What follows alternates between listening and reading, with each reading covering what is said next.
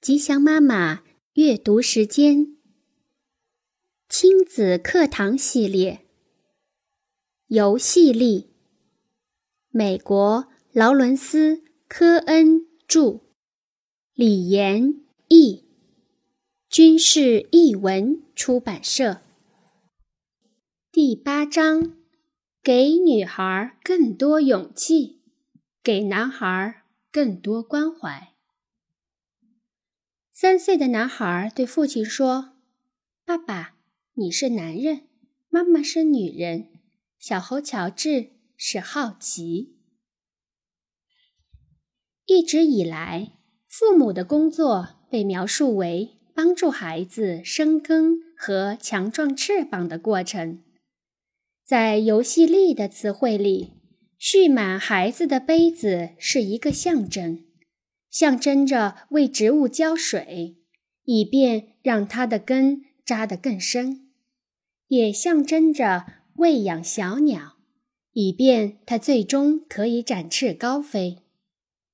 每个孩子都需要蓄满了的杯子，每个孩子都需要根和翅膀。不幸的是，对男孩和女孩的区别对待。伤害了他们的根和翅膀。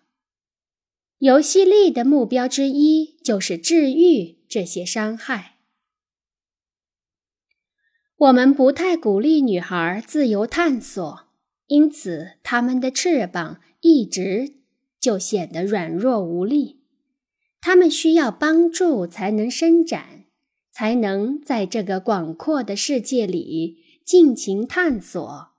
发现他们的力量之屋，而男孩呢，经常不得不彷徨在自己的情绪里，孤零零地面对自己，没有拥抱，没有照顾。他们需要更多的帮助才能扎下根。在第三章中，我们提到过，爱之枪的游戏能够帮助男孩建立人际连结。而跳出射击杀人的单调剧本。我虽然跟男孩和女孩都玩过爱之枪，但更常与男孩玩这个游戏，因为男孩需要更多的鼓励来建立连结。基于同样的理由，虽然我也通过对抗游戏来培养男孩的自信。但是在力量培养方面，我会确保给予女孩更多的关注。读研时有一次学习活动令我印象异常深刻，我称其为桌面实验。这项学习的内容是了解人们根据性别而差别对待婴儿的方式。虽然每一个被试者看到的是同一个婴儿，但是一半人被告知这是个男婴，而另一半则被告知这是女婴。这样做的目的是确保被试者明确知道婴儿的性别。在有些实验单项里，一个只穿着尿布的婴儿在大桌子上爬行。被试者也在同一个房间里，而在另一些单项里，被试者会听到隔壁传来事先录好的婴儿哭声。研究者暗中观察被试者对婴儿的反应，评估他们让婴儿探索的程度、婴儿醒来时去抱他的速度，以及与孩子间产生的互动程度。结果发现，假如大人把婴儿当成女孩，那就会快点儿去抱他，也会和他有较多互动；如果大人以为婴儿是男孩，则会等待更长一点时间才去安抚，但是会更鼓励他去探索和运动。换句话说，根只给了女孩。而伸展翅膀的机会只给了男孩。事实上，婴儿的真正性别根本无所谓。在另一个研究中，重点关注了女孩和力量之间的关系。约翰·康德利和山卓·康德利让大人们看一个录像，内容是九个月的婴儿对不同玩具的反应。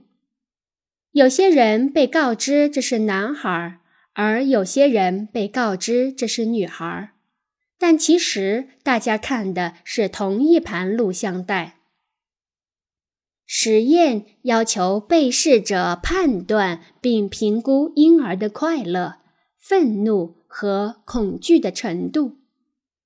当婴儿看到玩具盒中弹出小丑而大哭时，以为是男婴的被试者认为那是生气；以为是女婴的被试者则认为那是恐惧。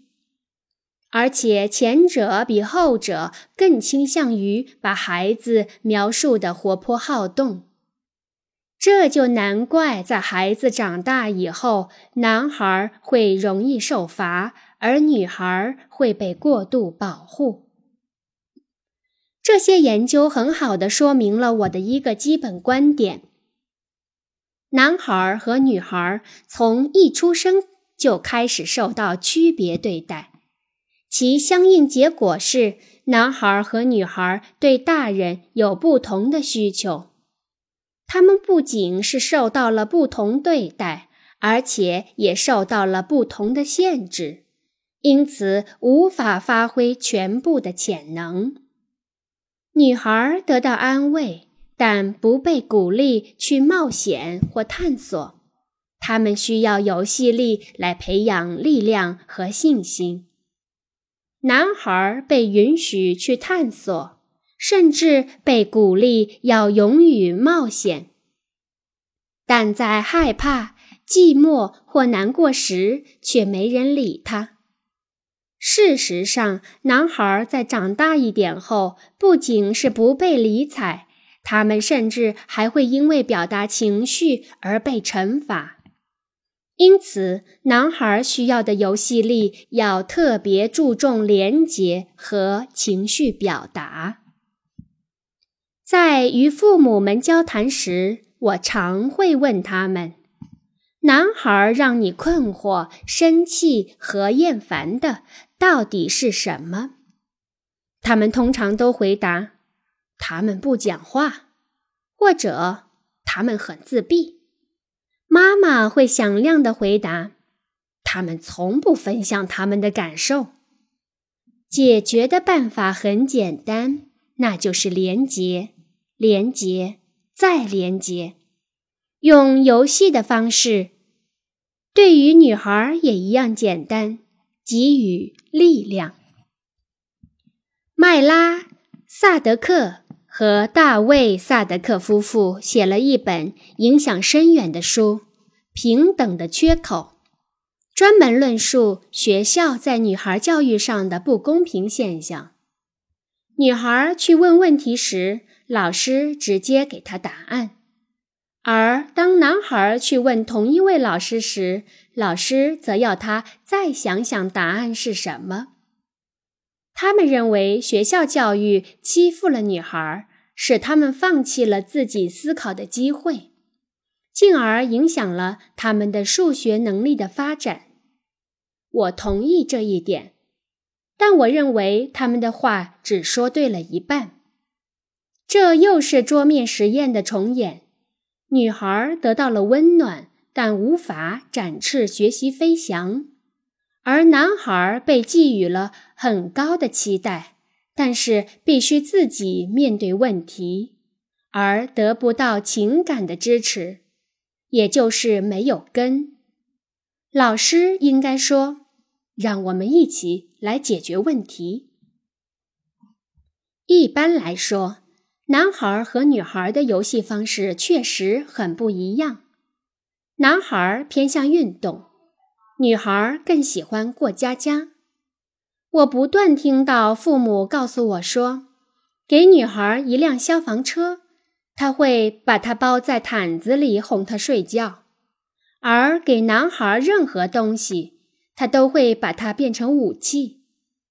就像任何性别上的差异一样，这些都是正常的。男人一般会比女人高，但我们都看过矮男人和高女人。有些男孩喜欢过家家，而不是比力气；而同样的，女孩也不缺少特例。男孩女孩的游戏方式不同，而且从很早就表现出来。对于这个现象，有人认为是先天的性别差异所致，而有人则坚持这是后天学习的结果。两者都有一定的道理。多年的性别研究可以归纳成一句话：先天的性别差异确实存在，但并不会起决定性影响。父母。文化和教育的后天因素可以缩小或放大这些天生的差异，我们的社会则一直倾向于把差异放大。亲密的连结和自信的力量都应是每一位儿童与生俱来的权利，但是女孩的力量感被看得很轻，她们得到的鼓励是要乖巧。要对别人好，搞好关系胜于取得成就。如果他们不符合期待，就会被戴上一些帽子，暗示他们不是正常的女性、变态、泼妇、男人婆。同样，男孩也不被鼓励去培养亲密感，他们被一再强调和灌输男性的竞争、魄力。成就和实力。看看男孩在和别人连结时被形容的字眼吧：亲近妈妈叫恋母情节，喜欢和女孩玩叫娘娘腔，尊重伴侣叫怕老婆，想拥抱或与其他男孩牵手叫同性恋，喜欢读书叫书呆子。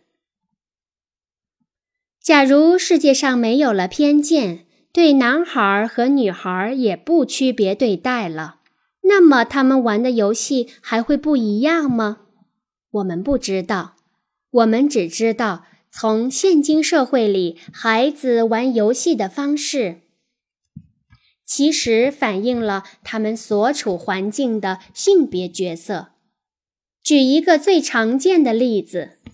男孩和女孩看到蟑螂的反应，即便女权主义已经出现了数十年，很多女孩看到蟑螂时仍然会惊声尖叫，表现得无助、可怜、无能和恐慌。而男孩呢？即便他们的父亲是新生代会换尿布的新好男人。也会把虫子立刻打死、压扁、碾碎，甚至还发出毁灭性武器的声效。两者都是非理性的反应，是社会性别角色的放大。与此同时，害怕蟑螂的男孩和踩踏蟑螂的女孩可能会因为与别人不同。而被嘲笑。几年前，我和女儿还有他幼儿园的一个男孩玩一个关于骑士、公主和龙的幻想游戏。即使我女儿比她的朋友更强壮，并更有自信，骑士还是得不断的去解救公主。我在心里嘀咕。他们从哪儿学来的这种东西？我试着让公主去拯救骑士，但最终不得不放弃了。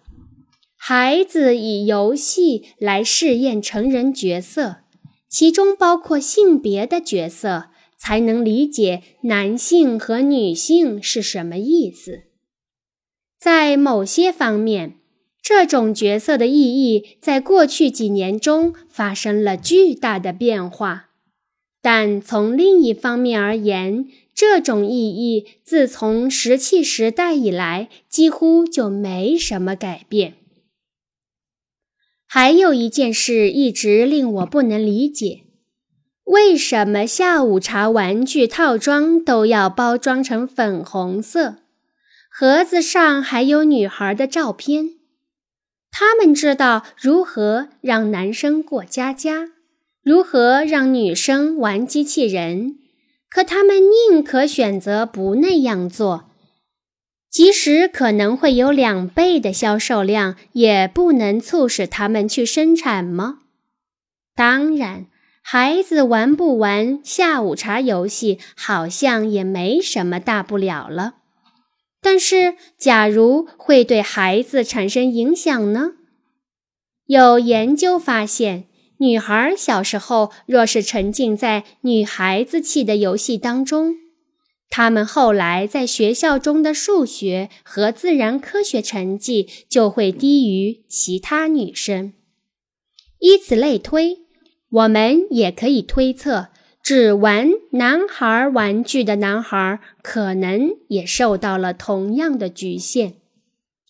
游戏力的原则是坐到地板上和孩子一起玩，但是不管玩什么游戏，我们都可以努力的给男孩更多关怀，给女孩更多力量，从而帮所有的孩子把根扎深，让翅膀。更强。